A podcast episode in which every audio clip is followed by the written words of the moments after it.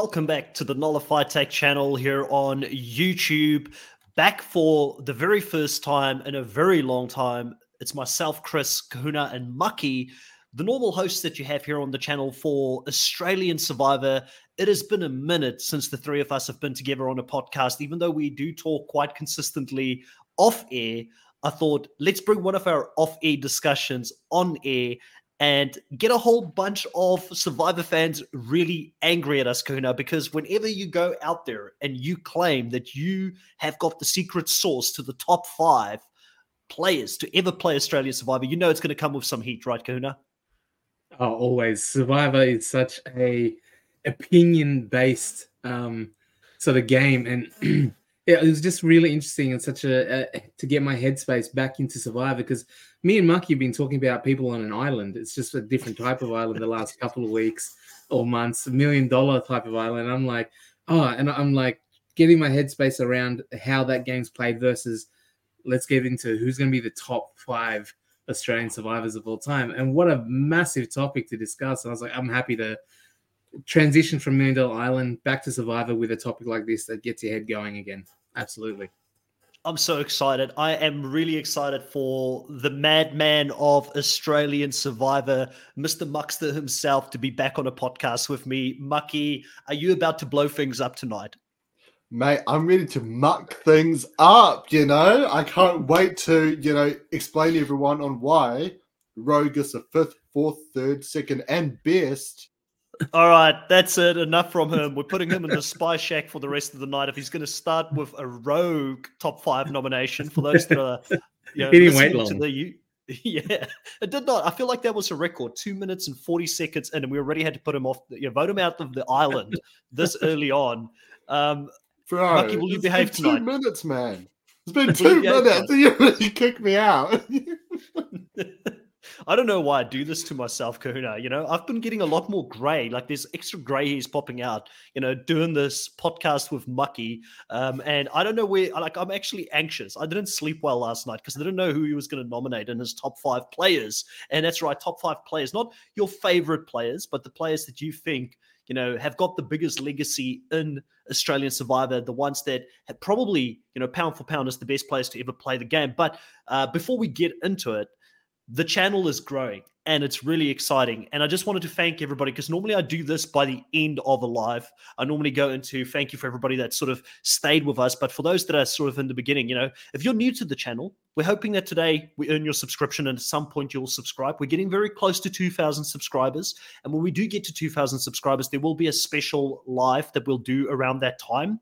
And uh, it's really fitting that we have both Kahuna and Mucky on the channel because your support have been has actually made it possible for us to upgrade both of their mics tonight. So you're actually hearing all three of us with decent mics tonight. So the quality of the show, uh, you know, that's what we're doing for people that are subscribing, people that are watching. We're putting it straight back into the channel to try and work on the quality here of the show. But let's say hello to a few people in the live. Uh, Tom McPherson saying Des from season one is the goat. while Des yeah. already responded to me on Twitter when I when I said we were going to do this, you know, and he already, you know, he was he was all amped to see who our top five is going to be. I know he's very active on Twitter. Did you know he was that active on Twitter, Mikey? I, am not on Twitter. Yeah, I think you're still my only follower on, on Twitter. You mean X? That's why it's X now. Yeah, yeah he, he responded to your X. yeah. It's called X now, you know. Um, Gabe saying the gang is back together again. Does this mean Mucky really was first Britain Australian survivor? Mucky, anything you need to confess? Uh, n- no comment. Uh, I feel like, um, yeah, no comment. Let's move on. Um, okay, silence, silence, silence is an answer as well. Um, and Gabe saying not again, Mucky to be kicked out, and then uh, Data saying obviously Stevie will be in Mucky's top five players of all time, the mastermind that have never ever got into a merge so far. But before we get into the top five here, serious question, serious question, Kona. Um, have you ever done a top five before? Like, how did you go about deciding who your top five is going to be? Like, what elements do you look for in a top five player? It, it, it's tough. I, I, don't think for me it was it was hard because in my head there's always been. Oops, we um, you there for a second. I don't know if you've muted yourself. Maybe. No, am I am I still muted? Yeah, I can hear now. Yeah. Um, for me, it's always been, especially after the most recent season, George. Like I don't want to get into names and stuff, but for me, there's always been a top three, and then outside of that, there's a gap. There's quite a big drop off to fourth, and then fifth for me. Like I did come up with four solid choices, three that are locks. The fourth, I think, deserves to be in fourth for me personally, and then the fifth, I think, could be any one of a number of people. Um, I think the three at the top is a clear separation for me, and which is why I found it hard to fit in that fifth person because who would be that fifth? What I'm looking for is the game they played, the type of game they play. Is it successful? I also do a thing where, like, in my head, I like to imagine if the game was played a hundred times, a thousand times, ten thousand times, if you could simulate it over and over again, how successful would their run be out of the that many simulations? Like, even though this, if we're going to start controversial, if we can get people offside early, Chris, um, no, Sandra Diaz, considered, you know, the queen of Survivor and stuff. I was never a fan of her game, and in my mm. head, I kept thinking, if she, if we did this game 100 times, those are the two only times she would win it. Like the game that she played, I thought she won it and she won it fair and square. And the first person to do it, great. But the type of player that she was and the type of game that she played, in my head, she maxed out, if not went over the odds. So to me, she mm. she performed better than she is a player. And sometimes we see p- people that are better players than their track record or their results would suggest as well. So that's always an interesting thing uh, thing for me. Yeah. Yeah. I mean, I've got a lot of thoughts on Sandra Diaz Twine. Like when she won the first two times, I was very low on her winning games. Um, we've got a, a, a, crossover of YouTubers that are doing survival winner rankings, and myself and Jake from the Nullified Take channel will also be on two of the lives, uh, or one of the lives will probably be on the same one together, I would assume. Uh, but we've all had to submit our winner mm. rankings. So more on that to follow in the near future in regards to where I would rank uh, the the winning games of Sandra. But for me, one of the things I think that's really important when we look at a top five rankings is not to penalize people for games that have not been played yet. That's just my personal way i am looking at it. I normally like to think about like if the game was played hundred times, who would win it the most. But um, I've also seen some arguments being made for uh, certain players, and maybe we'll talk about that when the top five comes out because I do have someone in my top five that I saw a fan of the show say if that person played more often, they would not go, go as deep as they did. And the reason that they went that deep was because of the two games they've played. So that person is taking stabs at, a, at in my opinion, a top five player. I think both of you will have that person in your top five. I could be wrong. So maybe we'll go into that. But I don't think it's fair to penalize people for games they haven't played yet, in my mind. This is purely based on the games they've played based on the track record that we have of them, whether they rank. And that's how I did it. But I didn't ask you guys and I didn't put a criteria around how you should do your top five players at all. For me, Mucky, a top five player could be different from a top five winner or a great winner. Like for me, a winning game and a top five player is two separate things. Do you see it that way as well, or do you think that you know you're either a great winner and a player, and and or you're just not a great winner or a player? Like, does that make sense? Oh no, it makes perfect sense. And similar to Kahuna, how I like to look at things is if this player had played like a hundred times or a thousand times, how often would they do well? Because you know, um, Kahuna, you've talked about Sandra kind of being a bit of a mid sort of winner, or like you, you know, like she maxed out on times that she won. But for me, what made me be more of a fan of Sandra is how she played after the two times she's won, how she's dealt with her threat management, how deep she's made it on all of her seasons where she should have been the first one out, but she manages to dodge and weave her way through, which that maybe like give her so much more respect for being the first two time winner than her actual two first like winning games. But yeah, overall, I like to think um, if a player was play hundred times, how often would they do well? But also, like entertainment wise as well, like because obviously you have some players who just who will always just coast,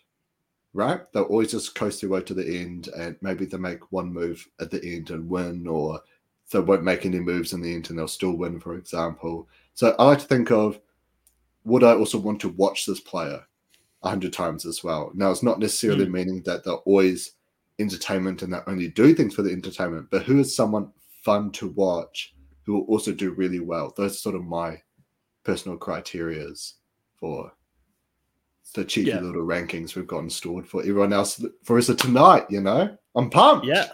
I- I'm Yeah. excited. and We're get, I, I promise we're not going to hold off from getting into it because you know there is a bit to talk through. Um, I do want to ask the question though, uh, Kahuna, how many people do you think we're going to agree on out of our top five? So if you had to take a stab in the dark, do you think we'll have an overlap, and how many people do you think will overlap?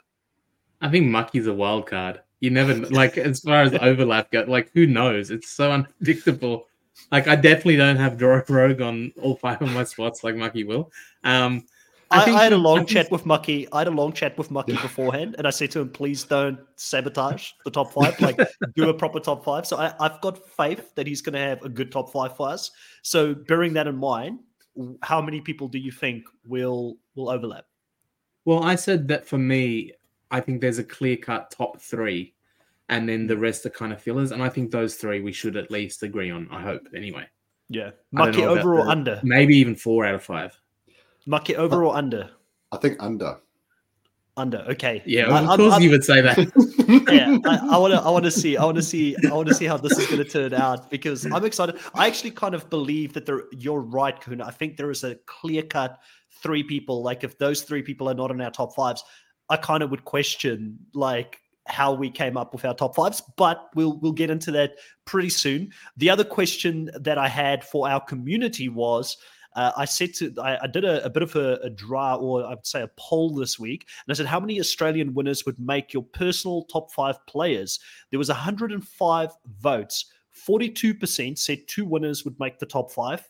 Uh, 31% said one winner would make it, and then the rest they were pretty low on. Like three or more was at 11%, and none was at 15%.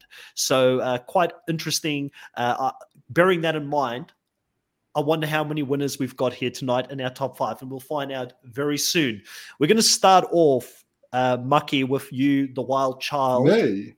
We're going to start off with you. We're going to rip the band aid off. Let us Alright, know who is the first player that you're going to nominate as a top five player and why. So uh, are we starting with fifth place, with first So- place, with I think for how I'm personally going to do it is I'm going to go to the more obvious ones personally first. And I would say start off with who's who's your overall number one. Let's do the obvious ones because I think I think I think that if you go down to the bottom, you know maybe that's where we'll have differences. So let's start off with who's your who's your number one. Who's the goat of Australian Survivor in your mind? well, I was actually hoping to save this towards the end, but there's only one true number one, especially here in the podcast of the Nullified Take. It is your mad dog, Sneaky Steve, baby! This your boy, Sneaky Steve. All time, every day, Sneaky Steve. Where's Steve? Who's Steve? What Steve? That's Sneaky Steve. So that that chat you had, Chris, about taking Uh, it serious. right, ladies and gentlemen, There's no Sneaky hope. Steve has made his way to the Nullified Take top five players of all time. Now, I was waiting to save this to the very end, but no, you know, Uh, let's just get it right out of the bat. So, here's the thing about Sneaky Steve. All right, you know, you look at his two seasons, right? He was pre-merge both times. He was sort of undermined with the He was he was what? well. What, what place did he come in? Sorry.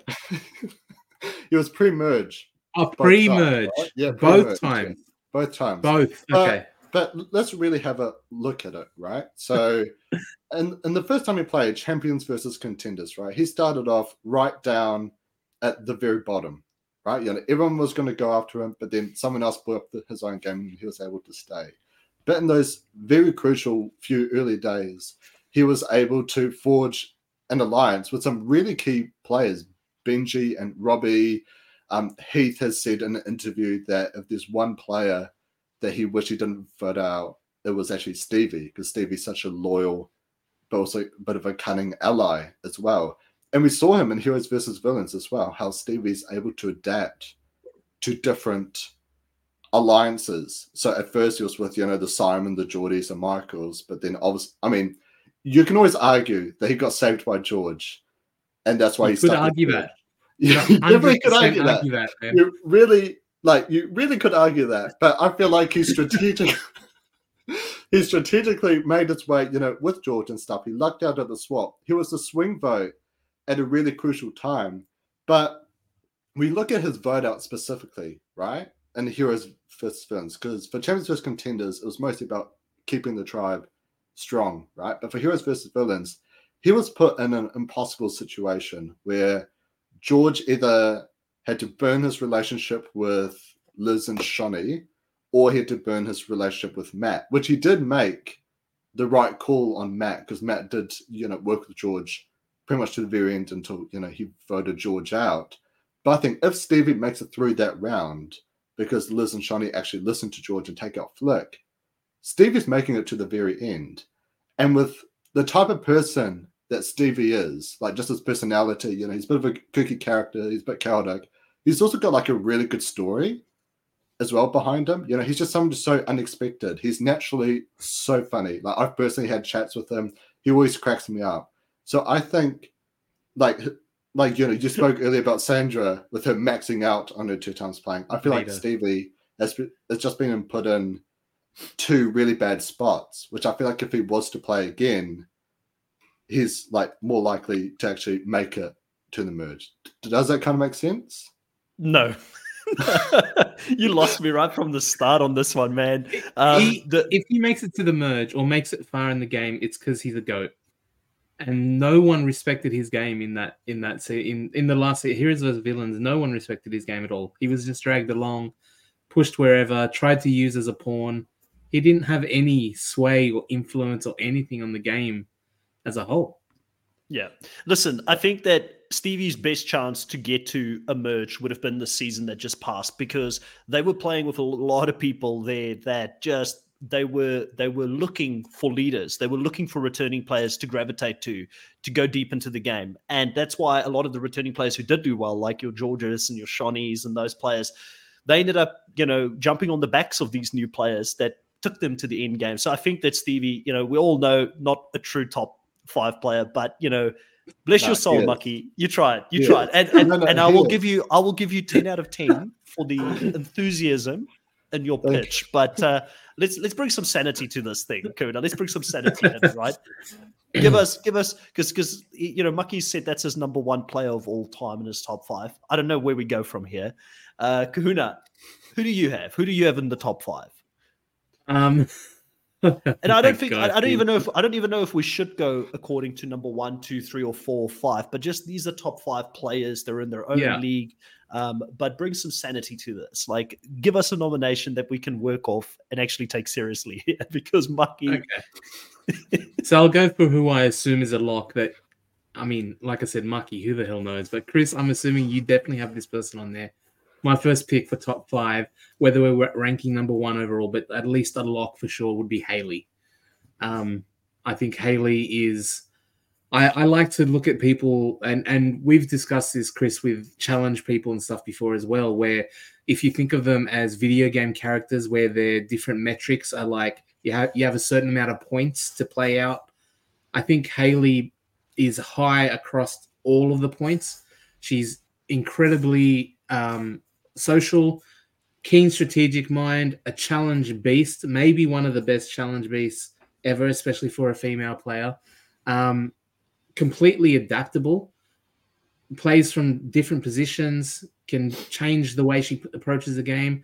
I think maybe one knock on Hayley would be that she doesn't necessarily play a controlling game or a dominating game.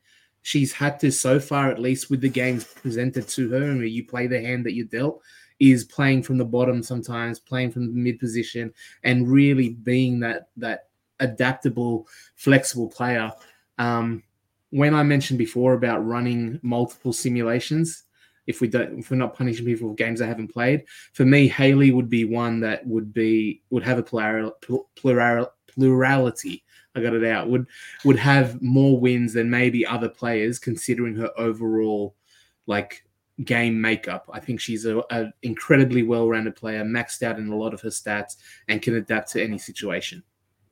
Yeah, listen, um, we we're gonna go two from two here. I've got Hayley in my top five as well, and um, one of the selfish reasons I'm happy to do a top five is because I've always bagged Hayley's win because I look at her win as something that stands on its own. You know, you get back in the game, you win the game. That's not the survivor I love, but I understand that that is Australian survivor. So I always mark her down as a winner, where a lot of people were willing after her win to say that she was the best to ever play. And I just didn't see it that way due to the fact that she was voted out by someone else in the game that sniffed out she was coming for them uh, and you know ended up uh, going going home and she was lucky to go out on a vote where she had the opportunity to get back into the game but when I look at her as a player, separate from her winning game, uh, we had that comment made earlier, I believe, by Odette, uh, where he said that you know Hayley is similar to Sandra, basically, where Sandra potentially is a better player than a winner, and I think Hayley. In my opinion, is exactly the same. She's a better player than her winning game would suggest. Now, in a lot of ways, you know, you could look at her coming back in the season that she came back in Brains versus uh, sorry Brains versus Brawn, Heroes versus Villains, you could say, well, she didn't do her legacy any justice because she didn't have as dominant a performance. But I would argue that she came back with the biggest target on her back, even bigger than George that season. She was in a, a, tribe where people didn't want to play. So she showed adaptability where in her first season, she was the person who was setting the pace at all times strategically and pushing the moves. She realized that she had to adapt to the people that were around her and that that hero's tribe didn't have the same types of characters there that she could, and, and they weren't going to let her get away with it because they were so hyper focused on her. So I feel like she adapted extremely well. Like you kind of said here, she's got the social skills, she's got the strategic um, presence of mind to be able to make big moves. She was the only one I thought that could go toe to toe with George that season. She just didn't have the soldiers to do it. She badly didn't want to play the game with him. She just didn't. She was looking around and there was no one that she could take with her. And physically, we all know what she's capable of when it comes to the endurance side of things. So 100%, you know, Hayley is a top five player in my mind. And when I spoke about the fact that someone gave a very hot take when I did the the vote here for how many winners we're going to make it. Um, not to call this person out because everybody is entitled to their opinion. That's what I love about Survivor is that we all have our own opinions. But Limes Lagarde said I voted zero. The two closest for them would have been David and Hayley, but um, they said that Hayley uh, overall didn't think that Hayley is a top five player. And I sort of asked, interesting take, uh, appreciated why not Hayley, and uh, they came back and said I think she was highly benefited by being in a rather weak field of players in her winning season, just like Kim uh, S of Australian Survivor. Being a top five player of all time is insanely high standard. She's absolutely amazing, but I do not think a top five ever. Mucky, do you agree with that? Do you have Hayley in your top five, or did you not include her at all?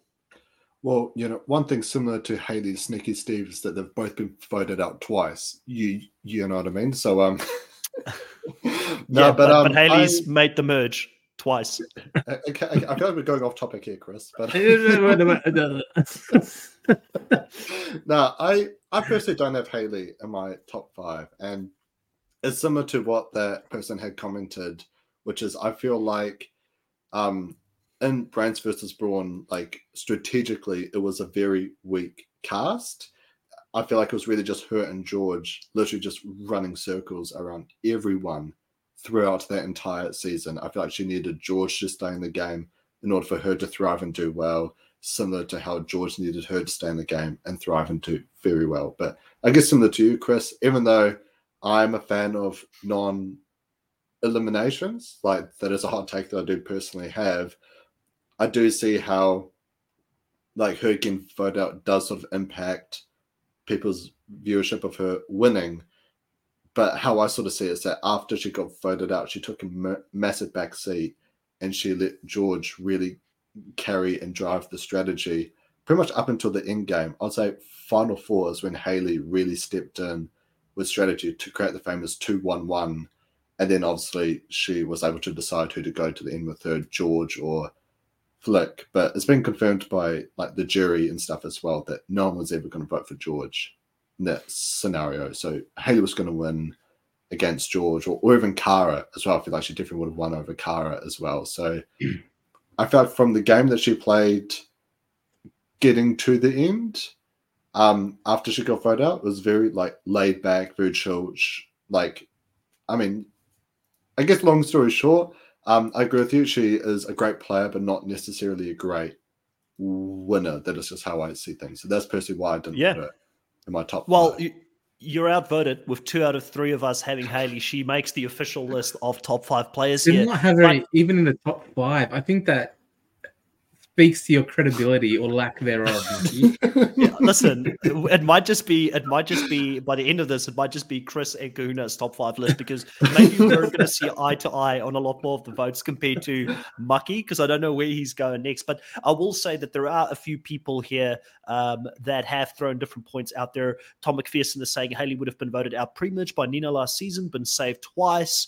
Um, uh, Gabe is on our side. Kahuna saying that I would say look at heroes versus villains. Hayley held her own against uh, good players. Obviously, there was a lot of good returnee players, and um, then obviously we've also had a mention of Shan. Will Shan make the list for someone here? Well, we'll you'll have to wait and see. You'll have Mm. to wait and see if she does end up getting in there. I will say one thing. I had a look at um, Survivor Fact Checker on YouTube because it's a it's a really really good one to keep an eye on.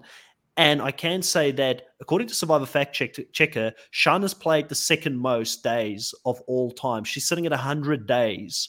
Uh, so let me just see if I can bring that up so we actually get that on our screen. And it'll be interesting to see how many people from this list. And if you haven't followed Survivor Fact Checker, um, shout out to Survivor Fact Checker. Go and follow them on Instagram. This is the list of players who've played the most days on Australian Survivor. Shonee is at first at 124. She has played three times. Shan's got 100, George at 94, Luke Toki at 93, Brooke at 92, Lee at 88, Hayley at 87, David at 84, Sam at 82, and then Harry at 81. That's the list there. So it'll be interesting to see how many people from that list does make its way into our top five. But I digress. I'm going to be the next person here to bring someone up.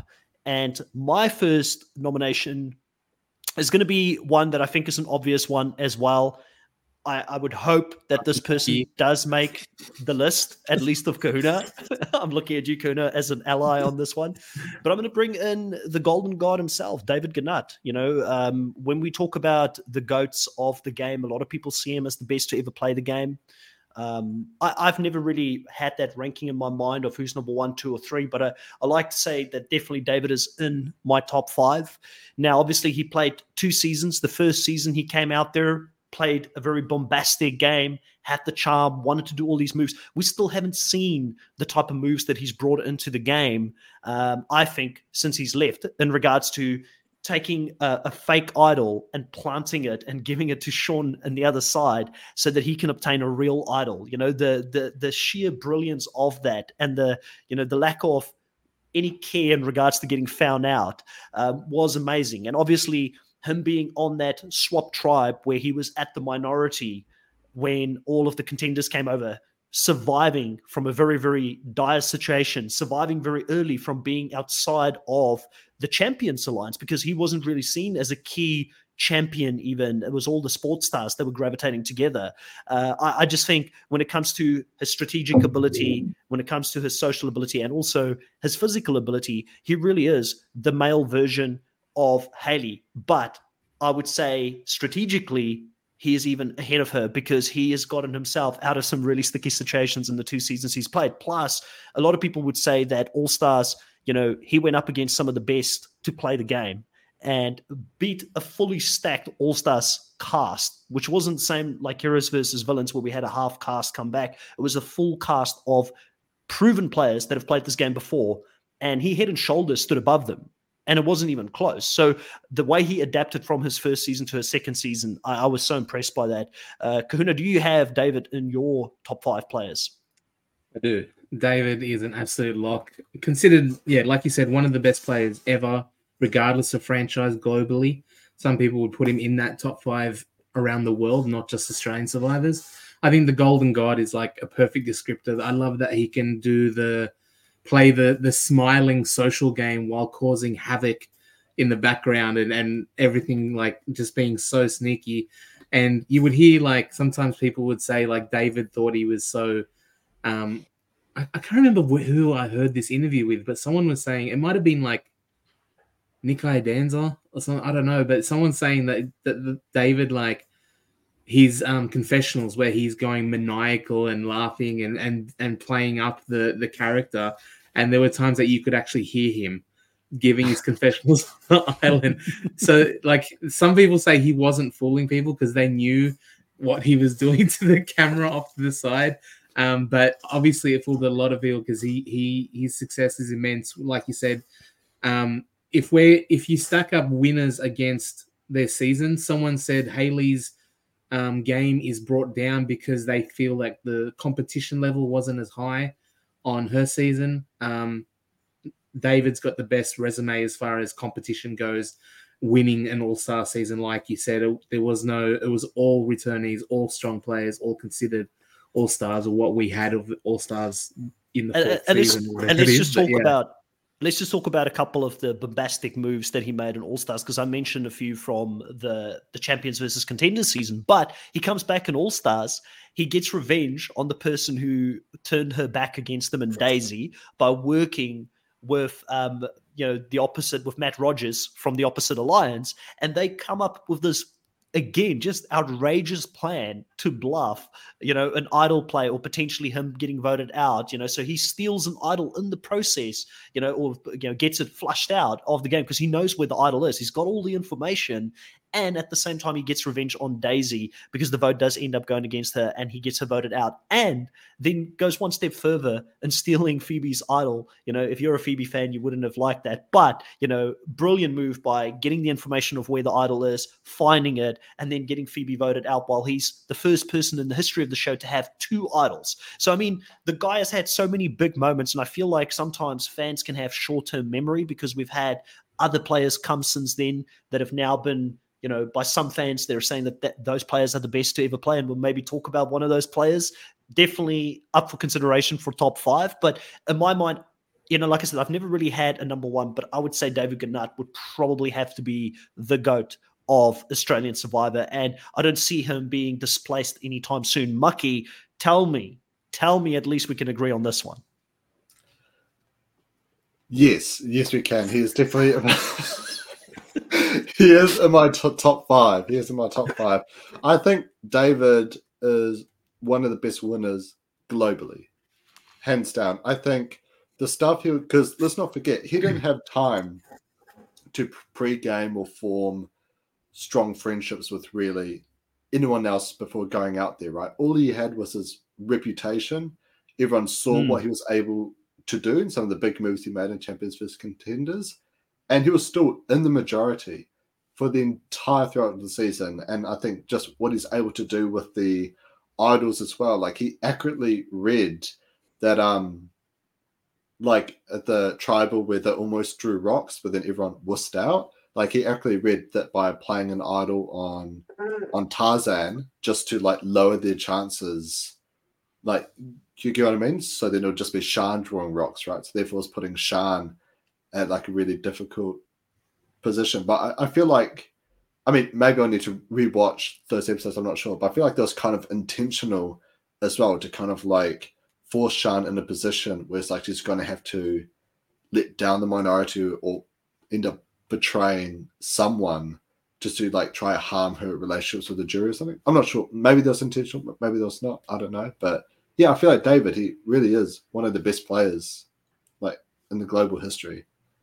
Yeah, and and Gabe yeah. brings up a very valid point here in saying that David got a zombie alliance like Boston Rob. He had players loyal to a fold on his side, and one of the things I want to bring up is that David actually pivoted mid game because his alliance, the one that he started with, with the the Locky and um, Brooks of this world, and that he realized that that was a tougher road to the end. So he had the opportunity to go back to that alliance when they got to the merge, but he chose the easier route. He chose the zombie alliance because he knew having Moana and Tarzan and that in his group going towards the end game, that was an easier win for him. So again, he read that situation extremely well.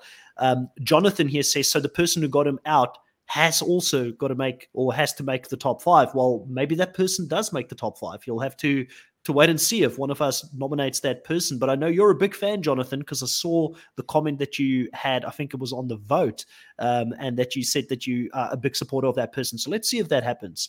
Um, Odette saying David is number one for him. Uh, Danica, welcome to the live, is saying I thought this was Friday, my Friday morning. I have to go into work this morning. I'll have to tune back in during the replay. Please do, and let us know your thoughts in the comments section below uh, when you do get an opportunity to listen to this. We'd love to know what your thoughts are on our top five here.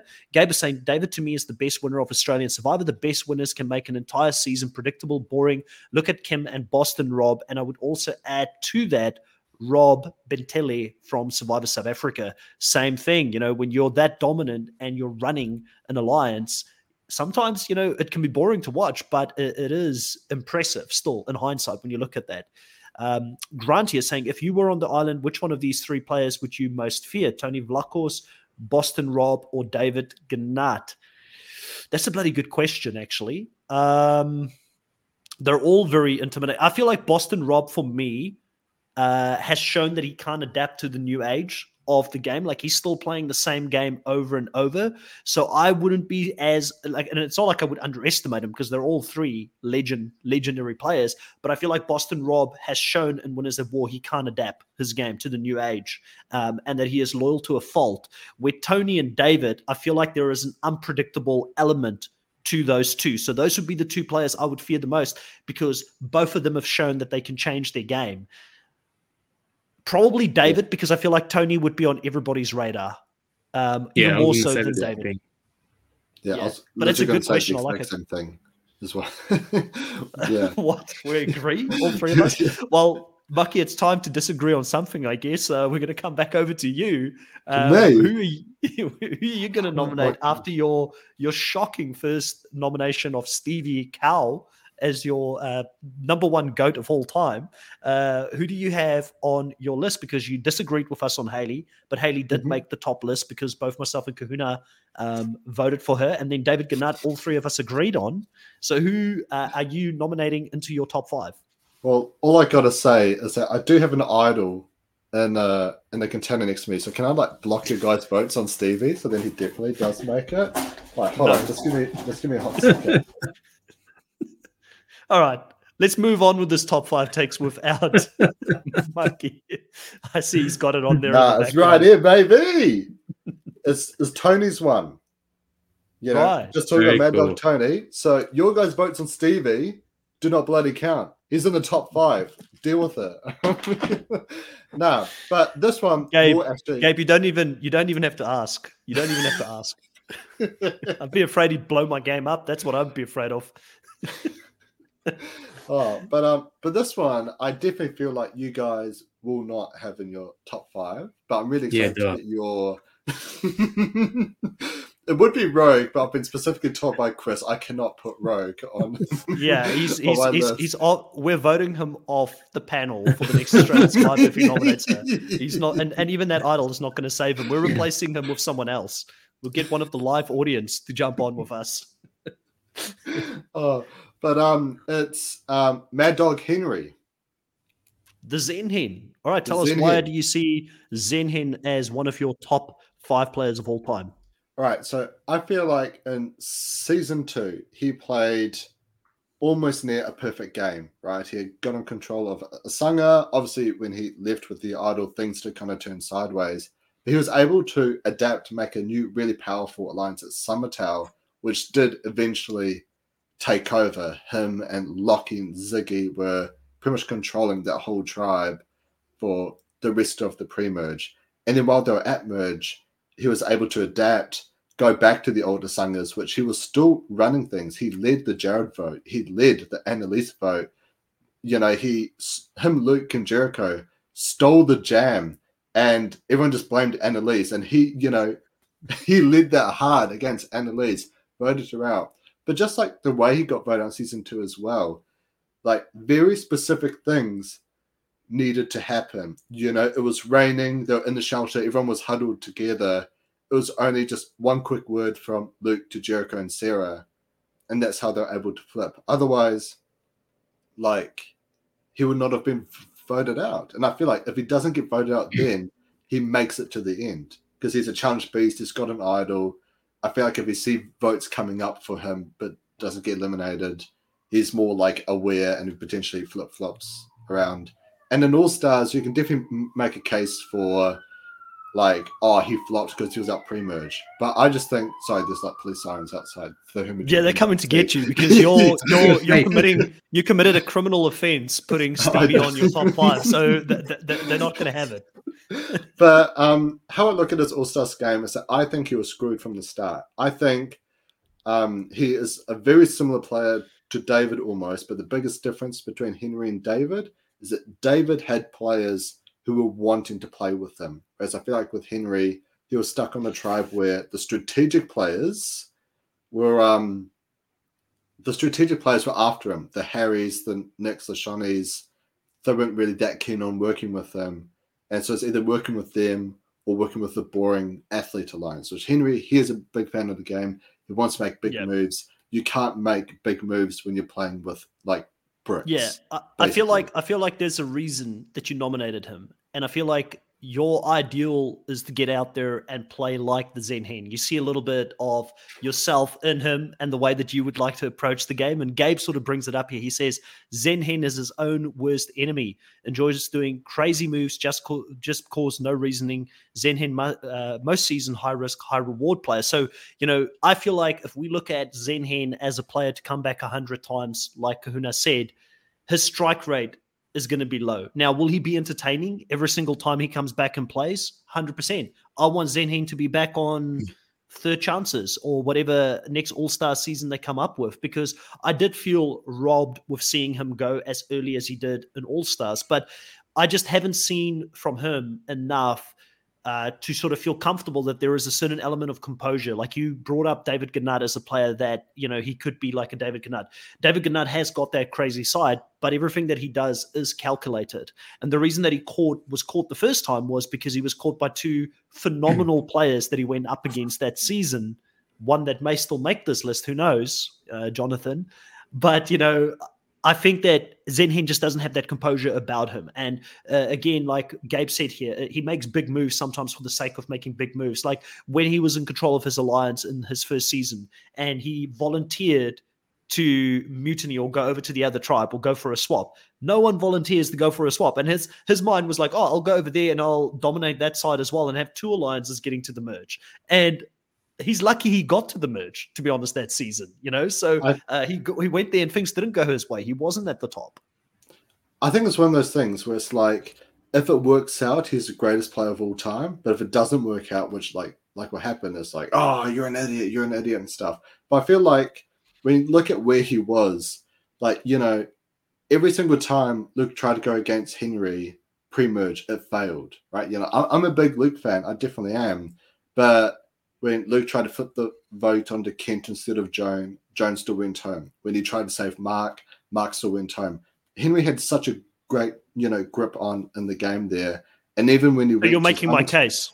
So you're making my case. He was in a perfect position. And then when he left, his ally and Jackie went home because of a direct move that he made, which weakened his position in the game. You say that there weren't players that wanted to play with him. There were. He left those allies behind. He didn't even give them a heads up that he would be doing something as crazy as he did. So he actively weakened his position in the game. I, I, I was meaning all stars, like in terms of players didn't want Ah. to play with them. But but I feel like you know in season two, like he definitely had so much like room to move and all that sort of stuff. And all stars specifically, I feel like there was no chance he gets close to the merge. Like I think if you even swap Henry with David, David has a very similar fate as well, where I feel like David goes pre-merge if he's on original Mokuta. It- It's just that thing of you know um David had more players. He had more active players, like players like Locky, like AK, Brooke, Flick, Phoebe, etc. They're game players. Matt Rogers, he's a game player. Whereas Henry had Lee, John, Abby, Lydia, Zach, and th- that was the majority of the tribe. And the players who were strategists were gunning after him.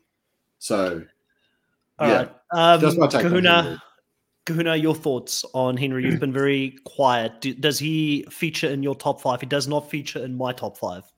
He does not. He did not even enter consideration.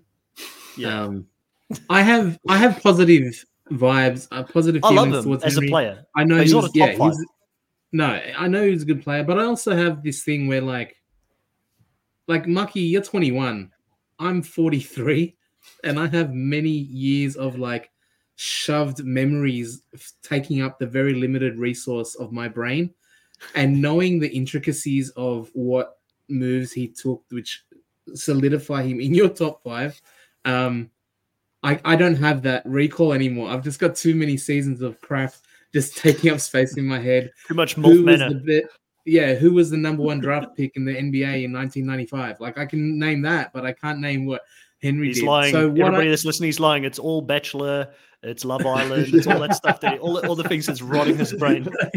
there's a lot of stuff that rots my brain. Uh, trust me. Uh, And we, th- three of those things are sleeping very soundly right now that rot my brain and remembering all that sort of stuff. But why I say that is because, unfortunately, for someone of my vintage and um, lacking memory resources, sometimes I go, especially the older seasons, I, I do suffer from recency bias a lot of the times.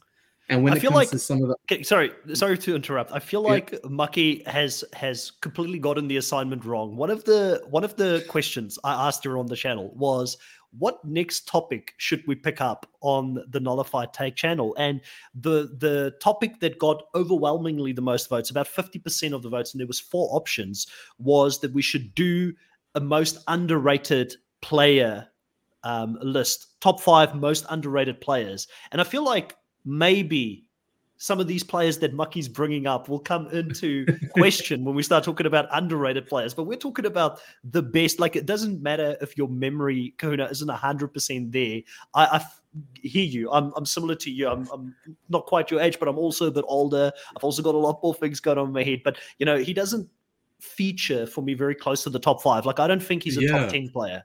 So um, even though you don't remember it, I, and again, Mucky, it's just not the let's bag on Mucky thing here. I'm sure you're going to have your moment in the sun when we start talking about the most underrated players, and you're probably going to have the best and the hottest takes when it comes to that. But I, I don't know about top five here Um, in this he, one. I- yeah, he- I- he doesn't break through the the memory fog for me at all. Like there are certain players like from certain seasons, especially when you talk about like the US survival where there's 45, 44 seasons. You go, oh, what happened on season 16? You're like, I don't remember anything except that this one person won, or that this person was a big character, or this person had big moments. And the thing that sticks out the most for Henry to me is that he did that one thing on Survivor, which is like a massive pet peeve of mine, is why do they bullshit about their profession? Like, oh, I'm not going to tell people. I'm, like the like doing the the freaking yoga instructor thing is so cringe and lame. Yeah. And he did a lot of good things. I do have very positive memories of him. But when then that's he's a your fun opening character. first impression, uh, for Mm. me, I'm like, go away, dude. Don't do the fake yoga thing like that. Shut up. Just say you're in construction or a carpenter or whatever and, and play the game. Don't do Yeah. yoga instructor. Like, I hate that. um, Yeah, uh, go for it. I I do just want to say, you know, as much as you guys love to bag on me, you know, one day, one day you'll feel sorry for it. But um, but as I said right from the start, how I personally see it, right, is um, I think if Henry plays hundred times, he makes merge majority of those times because I feel like It's one time bar. in All Stars, there's one time in All Stars he was literally just stuck in an impossible situation. But I feel like majority, like 98, 97 percent of the times, he finds players he can play with. He goes big, and does he necessarily win? You know, hundred out of those hundred? No, like probably probably not hundred out of hundred. But I feel So like how he could does he be win. a top five? How could he be a top five best player in the franchise's history if you don't think that he is going to win the majority of the times? Like, because we're looking at players here, Hayley and David being in that list right now. If they played hundred times, I would put money on it that they would win a high percentage of those games. Um, Yeah. So how can you compare him against Well- players like David and, and Hayley? Well, I personally don't think David wins a lot of the times either, but I do think David and Hayley as well does go really far every time they play, and that's why I think of uh, Stevie. That's why I think of Henry as well. I feel like they both go very far majority of the times. Are Stevie hasn't in both times he's played. Yeah, well, you see, it's not about the games that they've played. You know, like not, there hasn't been a single So- player that's played a hundred times. Oh, You know, So do you like think- gotta- when I said before- the blanks of it. When I said before, Sandra probably maximized. Like, if she can win twice out of a hundred, we saw those two times. They're her two possible best games come out to win both times.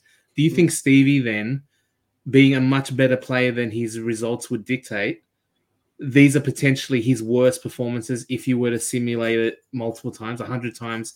He's he's played the worst he possibly possibly would. Yes. Okay. You see, this is the thing, Jonathan. Jonathan, this is the thing that for me, the the great players of this game do. They adapt their game. They get better every time they come back. They become a better player. And even though Sandra hasn't won since the two games that you know Kahuna has said the only two games she would have won, she's become a better and better player every single time she's come back. Even though Yeah. she hasn't won, Yeah. the results haven't shown. But that's the that's the makings of a, a legend. That's why I do give Sandra now I give her her flowers. She is the queen. She does deserve all the respect because I can see that she has got it in her.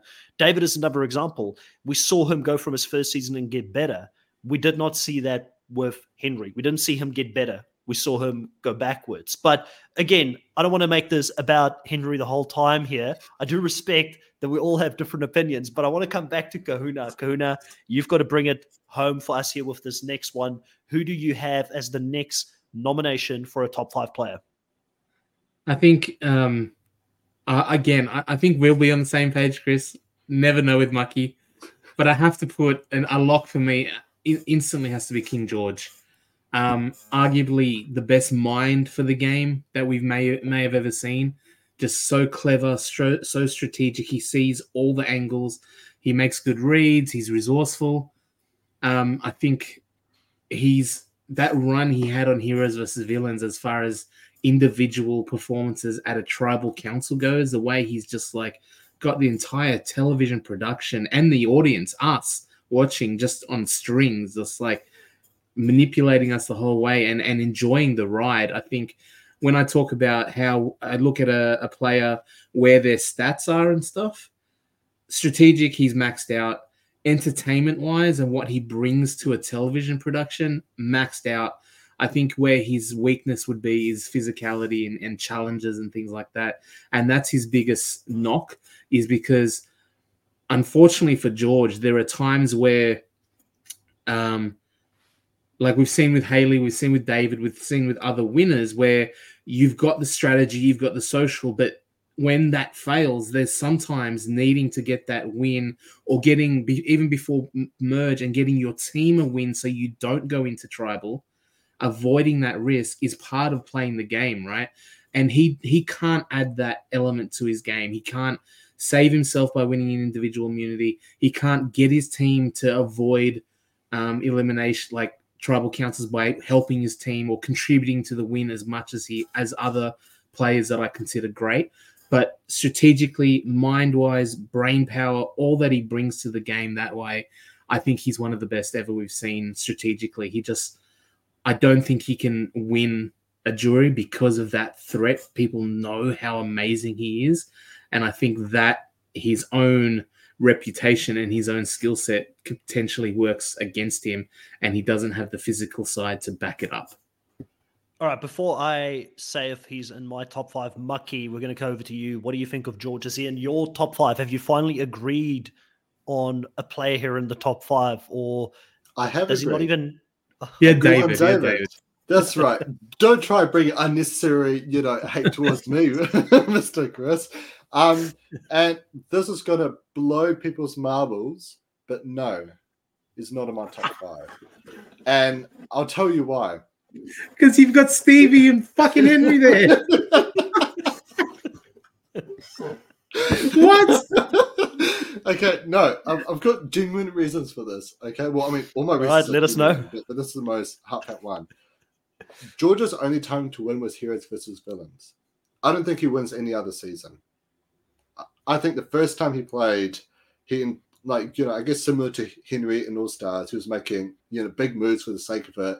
He had the wrong reads on everything, and he he basically got saved by Hayley. Like let's be real, if it wasn't for Hayley, he was saved. And kind of you know throughout Brains versus Brawn, we saw him make all these really poor social decisions they kept pissing people off. Like when he photo Emmett, he was, you know, shouting from the booth, you know, if I had to stand there and look pretty, I'd be bitter as well, you know. And like, I feel like he plays up for the entertainment, but that damages his social game a lot. And the biggest knock, you know, you talk about the players of David and Hayley needing the physicality. George is never going to win that final challenge. George, like, you can, like, I think what Matt and Liz did with George was really good because they know for certain that they can beat George at the final challenge, right? All they got to do is just stick it out there, claim the credit of taking out, you know, the King of Bankstown, and then that's the game winning move. Because essentially that was Liz got the credit for taking out George, right? And that was her game game breaking, like her quote unquote biggest move, you can say, that definitely got a lot of the jury to to vote for her. So I think George's big knock so he's never going to win a challenge. So he's never going to be able to provide himself towards the end. He always needs someone to take him to the end. And I personally feel like the best players don't need to rely on other people. The best players can make it through themselves, can make their own decisions and pathways to get to the end. Whereas I feel like George, every time, he needs like a, like pretty much his final three of Brains versus Brawn is essentially perfect because he gets to the end no matter what. But you know, he obviously doesn't win in either case. But thank you, I did. I love you. I love you. Okay, but but um, yeah, Mucky's looking for allies. Mucky's, Mucky's looking for allies. they're, they're, very scarce, but um, yeah, that's my overall thoughts opinions on George. I feel Mucky, like considering the the quirkiness, the lack of physical challenge capabilities with George, is he not actually maybe you know how like if you look at archetypes and molds, mm. is he not in a similar mold or an archetype to Stevie, but just way way better strategically? Whoa! Like how can you have Stevie? How could the hell down there, Stevie? that's a that's a very good. Then you reckon, Chris? They're very, they're very like. If you were picking your players, they would be in the same like type of player yeah. that you would choose from, right? Like a yeah. Simon and a Sam would be the similar kind of player, or maybe not actually strategically, but like you have the physical beast, you have the challenge, the social player. That I think George and, and Stevie would be similar, especially considering 100%. the quirky nature. George, George is George is the Lamborghini, and Stevie is the the the Mini. You know. Yeah, it's like wow. uh, I, I can't stand these haters, guys. no, no, no, no, but I think I think as well. No, listen, you know, I, I do think I do think, Bucky, um, just to to bring it up, there, I think you brought up a really good point with the end game because mm. we've spoken about that for quite a while when we covered heroes versus villains, where we said he's not going to get to the end because he's not going to win at the end, which is a very big, big flaw in his game. And the physical part of it is something that I think as long as he plays the format of Australian Survivor, is always going to be a problem for him. And he and he hasn't really shown himself to be that great at the mental side of it either. Like I haven't seen him dominate a puzzle or anything like that when he's played there. So um, those are definitely some good knocks on his game. But I just think that the positives outweigh the yeah. limits that he has so much. You know, we're going to agree on the third person here, Kahuna. He's definitely in my top five. You know, um, I, I, am not blind to the weaknesses of the man and the things that he don't do well, but the things that he does right, he does so well. Like strategically, there is no one that thinks faster than him. And I think that no matter how many times he goes out there and plays the game, he will always get close to the end game. Now, will he get into the final again? I don't know. Because the problem, again, when I'm looking at players that I think are great, those are the players that adapt their game. And he had a very good game the first time he went out there and played the game. But the second time, he did add to his social game. We kept getting told, well, everybody loved him. If he was to make the final, he would have won. People would have voted for him. His social game got so much better. So the fact that he could pivot and and and work on his weaknesses that he had, which was clearly his social game the first time he played the game, that makes him extremely dangerous. There's there's nothing um, you know, who's to say he couldn't go back and get better at the physical game? Who's to say he couldn't go and work on other aspects of his game and come back an even better player? So for me personally, I don't think like there was a lot of talk about George being the GOAT. And immediately I was like, how can you put him above some that have won the game before, especially like a David Genat, who in my mind is the GOAT of Australian Survivor? I was very shocked by that. But does he deserve a spot in the top five? I don't think there is a bigger name in Australian Survivor um, outside of David Genat, George, and maybe one more name we haven't mentioned right now. I think those are like the biggest titans, you know, of the game. Who knows? Maybe we see them in Titans. No, actually, I want to put that out there. We've had too many people coming back, but you know, George definitely has to make the list of um, top five. So I, I do have him in there, and he is going to be added onto it. I have seen um, that there is a few people here that have commented. So let's just read a few of the comments that have come in. Uh, Gaber said, George is probably Australian Survivor's best strategic player. That man can prepare a thousand plans for multiple outcomes. We saw it even in that season where Hayley mm. and Shonee and everybody. I mean, Shonee's not a bad player, but she couldn't keep up with his mind and how quickly he was thinking and preparing for blindsides. Um, you did mention one thing that confused me, Mucky. You said that Hayley saved him. Refresh my memory on where she saved him. The the Joey vote and Branson, right, Branson's Brawn. So Kara yeah. had already gone to Brawn, and Branson just lost. Hayley he just grabbed the the challenge idol as well. He was done and out of the water. I think. Yeah. yeah. So I I actually give credit to him for convincing Hayley that he was an option. I don't think it knocks his game. I think it shows that she wanted someone she could play with strategically that season and he gave her an option. So clearly he appealed to her. So I don't know if I would knock his game necessarily on that as badly. But I will say, you know, the fact that he twice voted Hayley out of the game and got the better of her strategically, and we have Hayley in our top five, automatically yeah. means that he's got to be a top five contender. If if myself and Kahuna, like that's our top five lists. If we rate Hayley a top five player, how can you not have the person who voted her out twice in the top five list as well? So I feel justified by having him in this list. Um, Jonathan's saying George is a great talker, but I think he come off as almost apathetic at times towards other people. He did come off a bit cold sometimes. I will say that, and that's what was so confusing to me. That's that whole season, Kahuna, is because people kept talking about how good a social game is, but sometimes he seemed a little bit like the George we knew from Brains versus Brawn, right? Yeah, I mean, I think he just, it, it's also just in his affectation and the way he talks can be very polarizing. Like, my wife sits there and goes, oh, he's so creepy and weird the way he talks. I'm like, he's just talking. Like, but it, it I think it hits people the wrong way, and especially the audience. But I think if you're there in person with him, um, I think that goes away completely. And he seems to have made genuine connections and very real friends. And like you said, the testimonies from people that spent actual time with him was that he did improve his social game a lot. They loved him, etc., etc., etc.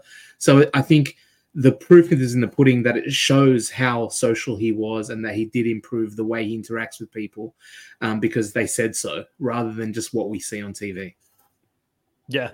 Um, Odette says George doesn't survive the early game of Blood versus uh, Brains versus Brawn without Hayley as advantages. Uh, also, might have been voted first out of Heroes versus Villains if he wasn't injured in the first challenge. Uh, that is a possibility, but I do think that Shonee would have kept him safe. She really wanted to work with him in that early stages of the game. And that is the part of the game I think that is George's at his weakest when it comes to those early stages. And the fact that he's been able to survive every single time, that's pretty amazing because he doesn't really bring back uh, bring much from a, a, a challenge perspective. Like I said, he's not physically going to dominate, and he's not necessarily going to be the the mastermind and the puzzle part of it. But you've got to look at the results the proof's in the pudding, man. This guy has dominated two seasons that he's been on. I would say, um, out of all the players that have come back twice, he's been the most consistent over both of his seasons. Because I already made the claim that he was the best strategic player not to win after his first season. I feel even more vindicated after the second season that he played. But enough on George here. Uh, we do have Danica in the car saying she just realized that the top five Australian players, I'm listening in the car as I drive to work, George, Luke, David, Harry, and Shonee are my five out of the top of my head. Well, we already have George and we have David so far in there. So let's see if we have more of your list coming in. So to refresh everybody uh, on, on who the top five is, so far myself and Kahuna have gone pound for pound. We've hit three in a row that we both have agreed on. Hayley, David Genat and George. Those are our first three that we've agreed on. Uh, Mucky has nominated David Genat. He agreed on that one with us. But then he also had Zenhen and Stevie, Cal, in there. Um, both of them sadly did not make it, but um, I'm going to be nominating the next one here for our top five. And the next nomination, and this is where maybe we still have some common ground here, Kuna, or maybe we have started veering off and we've only hit those three players. But this person is my personal favorite player, player of all time of Australian Survivor and is someone that I think people might disagree with. But I feel like this person is the Cirie Fields, who I saw the comment earlier, by the way, from uh, I think it was Andrew or somebody that said that Cirie Okay, Fields is now playing Big Brother 25. Uh, I'm aware of that. I actually watched it. I even watched a little bit of the live feeds, which is unheard of for me. But it's I'm such a big Cirie fan. I needed to see what was going on in the house. She's playing with her son and Big Brother over in the US, which is pretty exciting for us Survivor fans. But this person is the Cirie Fields in my mind of Australian Survivor. And the reason I say this is because their social game, if we're going to give George all the credit for being the mastermind strategist of Australian Survivor, I don't think there's anybody who has a better social game. Maybe Shonee would challenge this person, but it's Luke Toki, the people's champion. Um, his first season was a bit chaotic. Like Mucky said, there was times he went after Henry, didn't fully work, but eventually he got control of his alliance. Eventually he got control of his tribe that season. He went into the merge after having galvanized Sarah Tilleke and Jericho together in an alliance, and he was the biggest threat that was voted out early. But where I was really impressed with him was his second season coming back and learning from his mistakes, being in the Champions versus Contenders season, coming back as the only returning player, being dubbed the people's champion. So everybody there knew he was very popular. Everybody knew he knew what the game was about. He was outside of the numbers on that champions tribe. How he went about his business and getting Ross over to the dark side, you know, going out at night and being villainous with him while they were eating bananas from camp, I believe it was, that they were stealing together so they could, were complicit. How he um, managed to just, you know, get the likes of a David Genat to work with him, a very, very powerful player in this game, someone that he had a strong bond with, Janine and Pierre, who was close to him in that first alliance, both also very solid players, and how he then got swapped into a very bad situation, being on the outs and still managing to work his way through to the merge, and then very, very agonishly getting to the end. You know, he could he could taste the money and then just falling short after winning four individual immunities. He's got the physical game, he's got the strategic game. I think he's got the best social game in Australian Survivor. Uh, how could I not n- nominate the People's Champion? 93 out of 105 total days. That's a pretty darn good strike rate. Um, I'm going to go over to Mucky first before we go to the Kahuna because he's the one that normally disagrees with me, but he loves the big characters. So I've got my fingers crossed that he likes this big character. Do you have Luke Toki in your top five? Mm, yes, yes, I do. Haha, I got you there. Yeah, I mean, you have to put Luke in, right? You know, he is. People call David the god of Australian Survivor. I actually probably think Luke is the god of Australian Survivor. Just he brings so much entertainment into everything he does, not just in Survivor, but just everything he does. Like you know, with Big Brother, you know, he's going to be on the Traitors as well, and we'll and so many fans just follow him everywhere because he's he's got such a heartwarming story. You can tell he's just a ripper of a bloke, but he also brings such great strategy. It's sometimes it's very chaotic strategy, but it somehow always works. Just like how he blindsided um Abby in um the final five of Champions versus Contenders. My all-time favorite move in Survivor history, right? My number one favorite move is the three to two to two to two vote he pulled on Tessa. Like, how the hell in the final nine can three be a majority with no idols or advantages being played? There was no twists either. But, you know, he mucked things up. You know what I mean? He, you know, he um no, but Luke he's just great. And for those who haven't watched Big Brother, um, I highly recommend going to watch this season of Big Brother because even then he had some chaotic strategy and he was able to to pull it off significantly because of his intense social game. He's definitely the best social player. Strategically, he's great. Physically, he's great as well. I feel like Luke So, is Dare we say he's an improved? He's an improved version of Cirie Fields. Could, could we say that? because he's got the physical ability as well Mm. that Cirie doesn't have. Mm. It doesn't sound like you guys want to want to piss off the fandom. Yeah. No, Oh, I'll, I'll piss them off. I really do. but yes, I think for Cirie, yeah, like Luke, social player, very similar to Cirie, but because he has that physical side as well, it makes him more of a threat than Cirie. Like I don't think Cirie was ever um re- really. it was um, Mucky who said it. I didn't say it. yeah, I don't think Cirie was ever painted as, as much of a physical threat. Um, so had that going for her where the social can carry a little bit more because she doesn't have to worry about being voted out for being physical, whereas Luke always had that dangerous element there as well. So yeah. Yeah, no, hundred percent. I mean, I, I love, I love Luke. You know, Kingmaker Luke Toki. Obviously, everybody he aligns with, they do end up going on and winning the game. Sadly, he has never won Survivor, but you know, he did go and play Big Brother. I don't necessarily want to spoil that for you, but go and have a look at Big Brother because he has a pretty good darn run on there as well. And we know that he's going to be on Traitors Australia, which will be covered on the Nullified Take channel. That's right. I will be back here hosting it with uh, none other than Tom McPherson. I don't know if he's still in the live chat here. Tom's going to make an appearance. my number Very one soon. fan. Yeah, it's going to be it's Yeah. going to be me, Tom, and Mucky with no Kahuna as an ally to keep them in check. So you know the traitors coverage might be a little bit wild coming into this season. So uh, I'm looking forward to that in any case. But um, yeah. You know, Luke definitely uh, such a such a fun player to watch. Is there anything else you wanted to add to Luke being in this list here, Kahuna? Um, fun fact: both Luke and David Genat was inducted into the nullified take Hall of Fame at the end of last year as the two first players to be inducted from Australian Survivor. So it would have been pretty shocking if they weren't on the Hall, of, uh, at least in the top five after being inducted into the Hall of Fame. And that is a fan led poll. We will do another one towards the end of this year. So keep an eye out for that.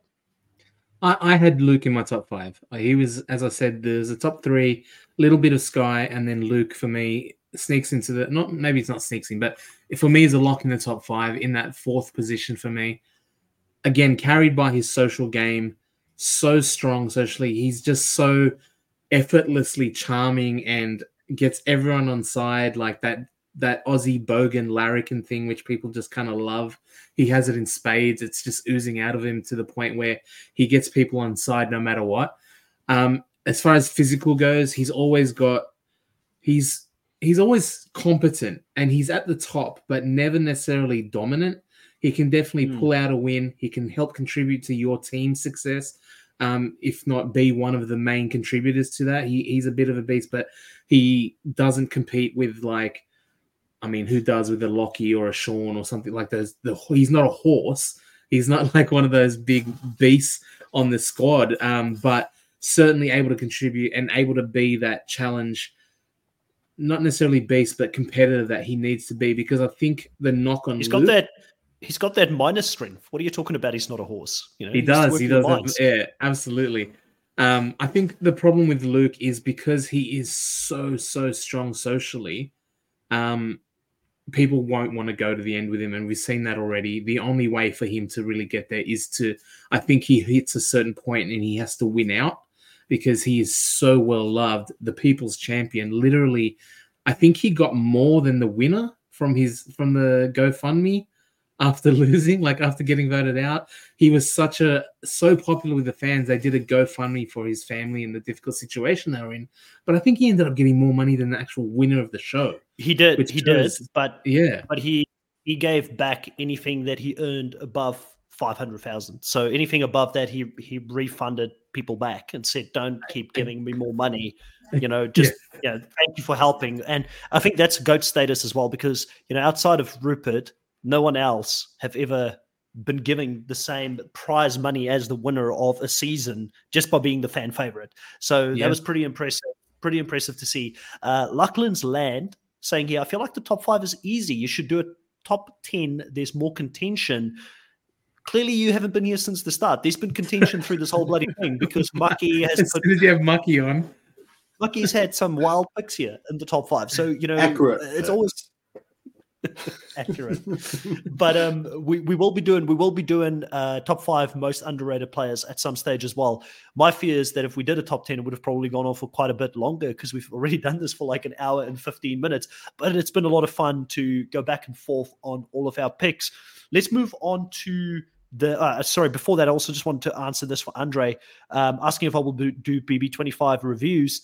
Sadly, not because the problem for me is I can't keep up with the live feeds. And I know that if I was to do it on the show, there would be so many people coming onto the channel that would be like, no, this is what's happening on the live feeds. You're completely wrong because the edit is not accurate. And that's just too much drama for me to deal with. Right. So, I mean, if I could do it on the show alone, if it wasn't live feeds, I would have definitely considered it. But I'm not. I'm not keeping up with the live feeds. I don't have that kind of time.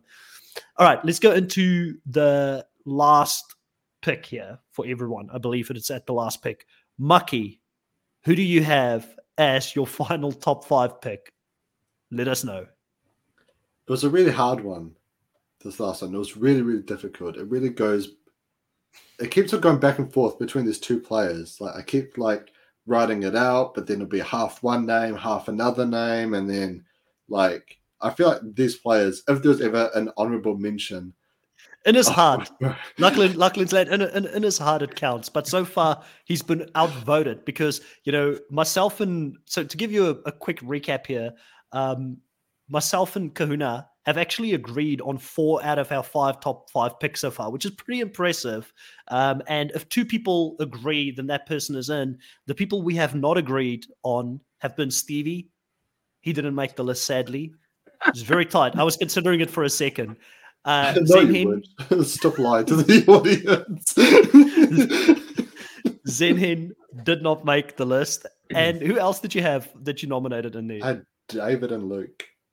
David and Luke. So yeah. yeah. David and Luke, we were all in agreement. And so those two votes did not make it, sadly. But you know, Mucky can redeem himself here on this last one. Who who does he have as his as his last and final top five pick? Ah, oh. you see, I, I want to call some muckum again, but I actually want to try to see if I, if I can actually slide on in. Okay, I'm going to try to see if I can cheekily slide slide my way in. But my fifth player is Benji. Benji, season right. three on the contenders, and he's always been a player that I've wanted to come back. And I know it's not just me. Production's been wanting him to come back. I believe he's been asked for All Stars, for Blood versus Water, Maybe he was asked for Heroes versus Villains. I'm not sure. But I know that he has been asked for Khalid to come back. But he's always at All Stars. He almost was on, but then he, he, had to turn it down. For Blood vs. Water, I'm not sure what happened there. Um, Heroes vs. Villains, I'm not sure if he was asked or not. But I reckon Benji on a return would be such a dangerous, mad player. I feel like you know Benji. He's one of those players where he's he's got a strategic mind of George I really do think that. And I think if he was able to play again, he would be able to really show that because he went from being absolutely purpled for the first two weeks of the show to being a top contender to win by the merge, you know? And I feel like in terms of power plays, he pulled off the one of the biggest power plays. I reckon if we were to do a top five, you know, power plays Australian Survivor, his move against Matt Rogers and getting and calling out Shan's autoplay, stopping her from playing it on Matt in the middle tribal council is legendary, you know, and um, and so yeah, so yeah, I think Benji he's a legendary player. He's definitely someone who I would love to see come back and and um, yeah, no. All right, so I, I like I like Odette's idea here uh, he, he's saying you should nominate your last picks and discuss the three nominees as a whole. Um, I don't have Benji on my list. I don't know if Kahuna Kahuna, do you have Benji on your list? Do we do we I, I did not have Benji on my list. Yeah. I don't I don't I don't think Benji is a bad nomination. I think there is a case to be made top for Benji in the top top ten. I I think there's a case for him to be somewhere close.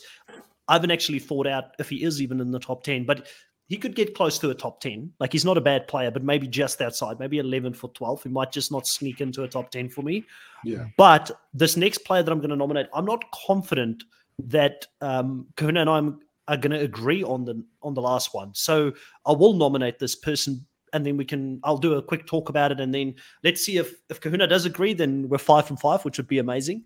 Um, and when I did my top five, I realized that I was leaning heavily towards the latter parts of Australian Survivor. It wasn't really the early seasons that impressed me as much, but it was mentioned here earlier by Jonathan that the person who took out David Genat should be in the top five if David Genat is the best player of all time. I have that belief myself as well. I've always been a very big Pia fan, and Pia is in my top five, Pia Miranda. Um, and I know that that is someone that some people have loved her, some people have not loved her win because she took out Luke Toki. But in my mind, in her season, she outplayed two of the greatest to ever play Australian Survivor. And if you've outplayed two of them, even if you've played one season, that is pretty darn impressive. And I think that Pia doesn't play the type of game that I normally find entertaining when it comes to Survivor. I like the players that are out there in the front making the bombastic moves. But I think that there is no one else that have played Australian Survivor that have managed their threat level better than Pia Miranda. She went into that season. She was a target very early on. The champions tribe, the Sporty Alliance, they were they were gunning for her. She did not get others to save her. She went to work to get the numbers to save herself, to convince those that were on the fringes to move with her and um, Janine and create this extra alliance that could work on the sides, which became the core of the whole season. She ultimately ended up playing with Godmother allowing the godmother to take the hits, using the shield that the godmother provided for her, and Abby as the challenge beast, sitting behind that as a silent assassin, just to come out of you know the shadows at the right time to claim the win at the end. And I feel like if she comes back, she could be the Sandra Diaz Twine of Australian Survivor, where people could underestimate her because she wasn't the biggest character of her season. But I feel people will overlook her and she could become the first two time winner that we see on Australian Survivor. I would not be surprised. The only problem is I've spoken to Pia a few times. Um, who knows? We might still get her because she's quite keen to come and talk about Survivor US. She she's always said she'd love to talk about Survivor US on the show. So maybe we get her as a guest at some point to come and talk to us about Survivor US. But I don't know if she'll go back to play Australian Survivor because her experience with Australian Survivor and the fan reception when she won really put her off with uh, the fact that Luke was so popular. And another little bit of insight around Pia is that when I did an interview with her as well about her time playing Champions versus Contenders, she let me in a little bit of information that David was on a phone call with her quite a few times to strategize on how he should adapt his game going into All Stars. And I'm not saying that that she if he if I'm not saying that she should be credited with his win. He won, but clearly he adapted the things that didn't work so well. So he wanted to know, you know, the girls were onto him very early on in his season.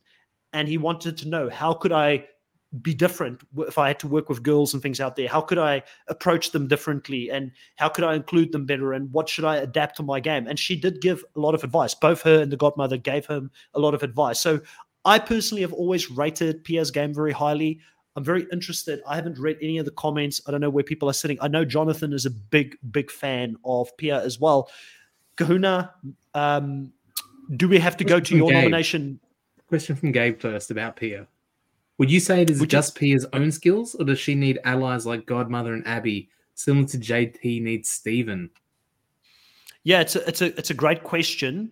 I think that the st- one of the things that's unproven, right, with Pia is that that worked for her that season because she had someone capable of making moves while she was still very involved. Because remember, throughout that whole season, Janine kept telling us she's not making these strategic decisions on her own.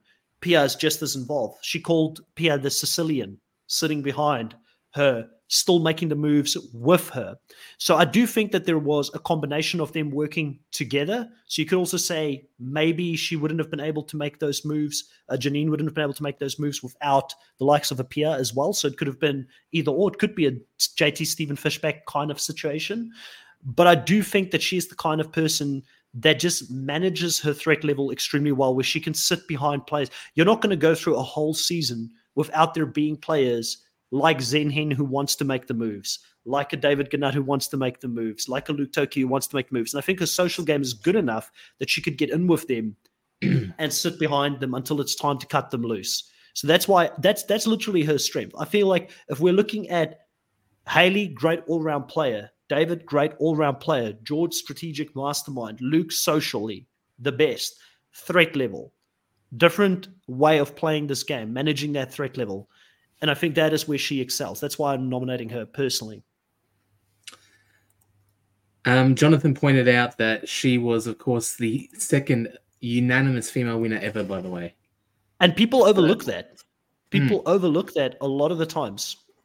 So, anyways, so Kahuna, I'm interested to know: Do we go for your nomination next, or do you have um, an do we have an agreement there? Do you have someone else? I, I don't agree with Pia. I don't agree with Pia. I I love Pia Miranda. I was so stoked to see her on the season. I was I was actually in year 12 doing my HSC on the my my HSC book was looking for Alibrandi and that movie came out at the time when I'm 17 years old and have its crush on this main character that I'm studying. So I have a, a very soft spot in my heart for Pia Miranda for 20 plus years now. Um, but so just I before you nominate, yep. Just before you nominate, audience, this is where you're going to get involved. So get ready. This is going to come down to a vote very soon between the last three because oh, we need a oh, tiebreaker. Oh, oh, okay. Mucky has. I just want to say, yeah, Pia, Benji. I don't put as a top winner for me. So Mucky's got Benji. You've got I've Pia. got Pia Miranda. Kahuna, who is the third person that we're going to put out there to a vote? And then I will bring a poll up in the live so you can vote for your favorite player or the player you want to make the top five list here. Kahuna, let us know who See, is I the could do a thing person. here. Do I actually put forward my person that I, I think, or do I try to think who would the, the audience vote for me to get the win on that? You know? I, I would say stay true, stay true to to what you were going to do. Um, yeah, well, I mean, as I said, I had a clear top three. I had Luke as a solid four, and that fifth spot for me was really wide open. Um, to to think of someone who dominated, who did all the thing, it was a lot harder to find that fifth person for me. And I was kind of oscillating between a few. I had um, Shonee in my mind for her social game. I had um, Mark as a potential because he's a winner. I think he played a strong game, but much of it was tied to Sam. I loved Matt Rogers when he played, but I think I'm gonna have to go to. And this might be a mucky choice for me. This might be one that I think is a solid choice, but it's more personal and emotional based than maybe factual and based in reality. Um, wow, wow. but I do think I will get some love for this, and I think Chris, you would rate my person very highly as well. But I'm going for Brooke. Um, as Brooke is a top five player for me. I loved her on the season. I think she was so showed so many strengths, so many like physically, socially, strategically. She seems to be again one of those total package players that ran into you know ultimate betrayal by her bestie in the game, you know, that sort of thing where she kind of seemed to be on a good track. Um, and then ultimate betrayal again with Locky. I don't even talk about that guy throwing away the there's, biggest mistakes in the history of anything ever. By the way, having Brooke and then letting that. But um, yeah, I, I think she's a, a very very solid player. And for my fifth pick, I maybe chose more with heart than results, but I think she's strong, smart, friendly, social, and seems to have a total package. And when I said before that some players outperform what their capabilities are, I think she's the opposite. I think she could probably do a lot better than we've already seen her do successfully so far. But I think her skill set and her package is probably more or should have yielded better results than what she's gotten so far. I, I, f- I feel very similar to Jonathan here that all three probably features in the top 10 or very close to the top 10 in any case. I'm a big Brooke fan as well. So I feel very good about the fact that the last one is going to come down to the audience to decide there's actually one that none of us agree on. And I've put it to the audience to vote for who they think should be added to the top five. So now is your opportunity to add uh, who you think should be added to this top five as well. So go and vote in the live. Let us know if it should be Pia, Brooke, or Benji that's going to be added. And I saw some people wanting to sabotage here, saying we should vote for um, vote for uh, the person that Mucky put out there to sabotage myself and Kahuna because we've been getting a lot of it going our way so far here on this live. This is all your fanboys, Mucky, that's uh, coming here and uh, trying to mess up the vote. exactly, exactly. I do have my fans out there. You guys aren't my fans, but I do have some fans. I do have some fans out there. Uh, um, People So agreeing with me Lachlan's- and Brooke, by the way. People saying Lachlan's lad saying no, Locky and Arena are a cute couple. Um, yeah, but listen, I, I I still think I don't even know this other girl, but Brooke is stunning. So you know, and she's a she's a challenge beast. Yeah. so look, you know, six individual immunity wins. Outstat Yeah, man, more than- Gray. yeah. So she's the she's the ultimate challenge beast of Survivor. But let's have a look at the votes. Where's the votes going at the moment? At the moment, we've got eight Hopefully votes so one. far in there. Pia is leading the vote by fifty percent. and for Benji Rose. at 38%, and then Brooke at 12% of the vote overall. Come on. So, yeah, Brooke's lagging now, behind a little bit. On now that we know what it's like to be on the bottom, bro. You know, I've been stuck in That's the whole because I just- podcast. I mentioned it last, so that's why she's getting. Oh, okay. Well, actually, ironically, the other person who I was topping up was Flick. Flick. Yeah, Flick. Flick Yeah, is, from Flick is season one. Yeah, she's a decent player, and, and also why I like you the fact that you brought Brooke up is because I did say we didn't have many people from those early seasons, even though she was probably even more impressive coming back in All Stars, dominating against a very stacked, you know, group of players when it comes to the physical challenges, and she ended up still winning as many immunities as four, I believe, that season, which is pretty impressive to see. If you look at who she went up against, and the likes of David Genat, for instance, and was it Zach, the bodybuilder? There was some physical specimens Yeah. on that season that she went up against. So that was pretty impressive to see. But I will say, as we're closing the vote off here, that Pia Miranda does officially get inducted into the top five at 56% of the vote.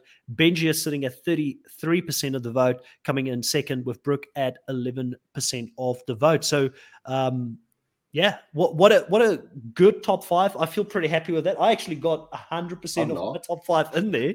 Um, Hayley, David Genat, George, Luke Toki, and Pia all make our top five. I'm glad to see Pia get a little bit of love as well when it comes to the top five because, like I said, her experience with the fandom, having had conversations with her, with her, and I think it's the not the the fandom like ourselves, the ones that listen to all these podcasts that get involved online. I, I think we understand why Pia had to cut, um, you know, Luke at the end to win the money because she was out there to win the bag, and and she's a you know she's the biggest Survivor fan. Like she's watched it since the first season. She was a massive fan of the US franchise as well. So imagine going out there and then you have this bad experience with the casual fandom in Australia. That's kind of what she had to go through. A lot of that bullying part of it afterwards. So at least there's a bit of love being given out here on the Nullified Take channel. Um, I feel very happy with the top five that we have got here. The next topic is going to be even more interesting. Uh, that's going to be the one where we talk about who's the most underrated or undervalued players of Australian Survivor. So I think, Mucky, that's going to be your opportunity to shine because you know you're probably going to come out with some some left field picks on that one. Yes, yes. Now I'm excited. I'm excited. I wonder if any of my picks will make the bloody top five this time, or if any of you will even agree with me. But I guess we'll see how, how all that goes. Yeah, I'm excited. Kahuna, I'm super excited. if Lee isn't on that list. Yeah, well, there's a possibility Lee could be on that list. Lee to me was the Colby Donaldson of um, Australian Survivor season one. You know, not that he took necessarily, you know, Kristie to the end, but just I mean, he, he he did. did almost every. Yeah, well, Kristie won, so she took him to the end, but True. you know, she won the final immunity. But I feel like just in the way that he was such a, a physical specimen that season, but you know, and strategically he didn't do. He was probably even strategically better than Colby. So I don't even know if it's a fair comparison, to be honest. Hmm. but yeah, we'll we'll have to go and think about that. That will be one of our next topics. But before we do that topic next week here on the channel, have a look at the live coming up with myself and Survivor Bandit from YouTube as well. He's from the UK, so guess what? I had to get the only UK YouTube content creator that I could think of on the channel so we can talk about the upcoming season of Survivor UK. You know, will it flop or will it succeed? That will be the topic of discussion when we get together next week with Survivor Bandit to talk about Survivor UK coming up. And then after that, we've got quite a lot of shows that are starting to premiere now. We've got the challenge coming up. We've got traitors starting very soon. So all of that will be covered here on the channel. And we will have some more Survivor, Australian Survivor content before the, the Survivor US season start as well. So if you like this type of content, once again, consider subscribing. We're getting close to 2,000 subscribers. All of your support is much appreciated.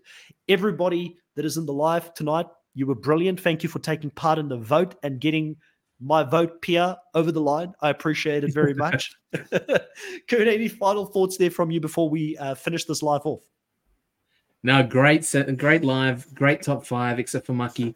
Um, yeah, I'm, I'm, happy with that. Uh, the, the fact that we relied on four out of the five, and then to have Pia as the fifth, I'm not, I'm not hating on that at all. I think it was a really good, good session. I was very surprised you didn't bring Jericho up. I thought the Filipino connection. Yeah, I mean, he's always a, a, special place in my heart. I love the man to no end, but um, I mean, he, he's probably top ten, maybe. I don't know, top 15, I, I don't know. Like I haven't. Yeah, he had no chance in All Stars, but he's a winner. No, There's like seven of them, yeah. right? So he, he was being he was being set up to fail in All Stars in my mind. So I wouldn't even consider his All Star game. I would only look at his first season that he played, and I enjoyed him as a winner. In fact, that's one that we should do in the future is rank the winners as well. I know that will be very controversial mm. when we mm. do that, but um, yeah, for now, that is it here. Oh, yeah, and congratulations to Survivor for the Logie win. We didn't even bring it yes. up. Australian Survivor winning the Logie. That's that, that was phenomenal. And obviously, um, having the Heroes versus Villains season was so impressive very, very well done to everybody that took part in the Heroes versus Villains season. But for now, that is everything that we have here for this. If you just jump in at the end, this was a very spicy live. There's a reason it took us an hour and 37 minutes. Mucky kept myself and Kahuna on our toes with his nominations throughout this whole hour and 37 minutes. So make sure to go back and listen to it from the start to take part in all of the shocking reactions from the live audience and myself and Kahuna as Mucky gave us a zinger after zinger nomination every single time. But for now, thank you everybody for watching and we'll catch you guys next week. Bye. Bye.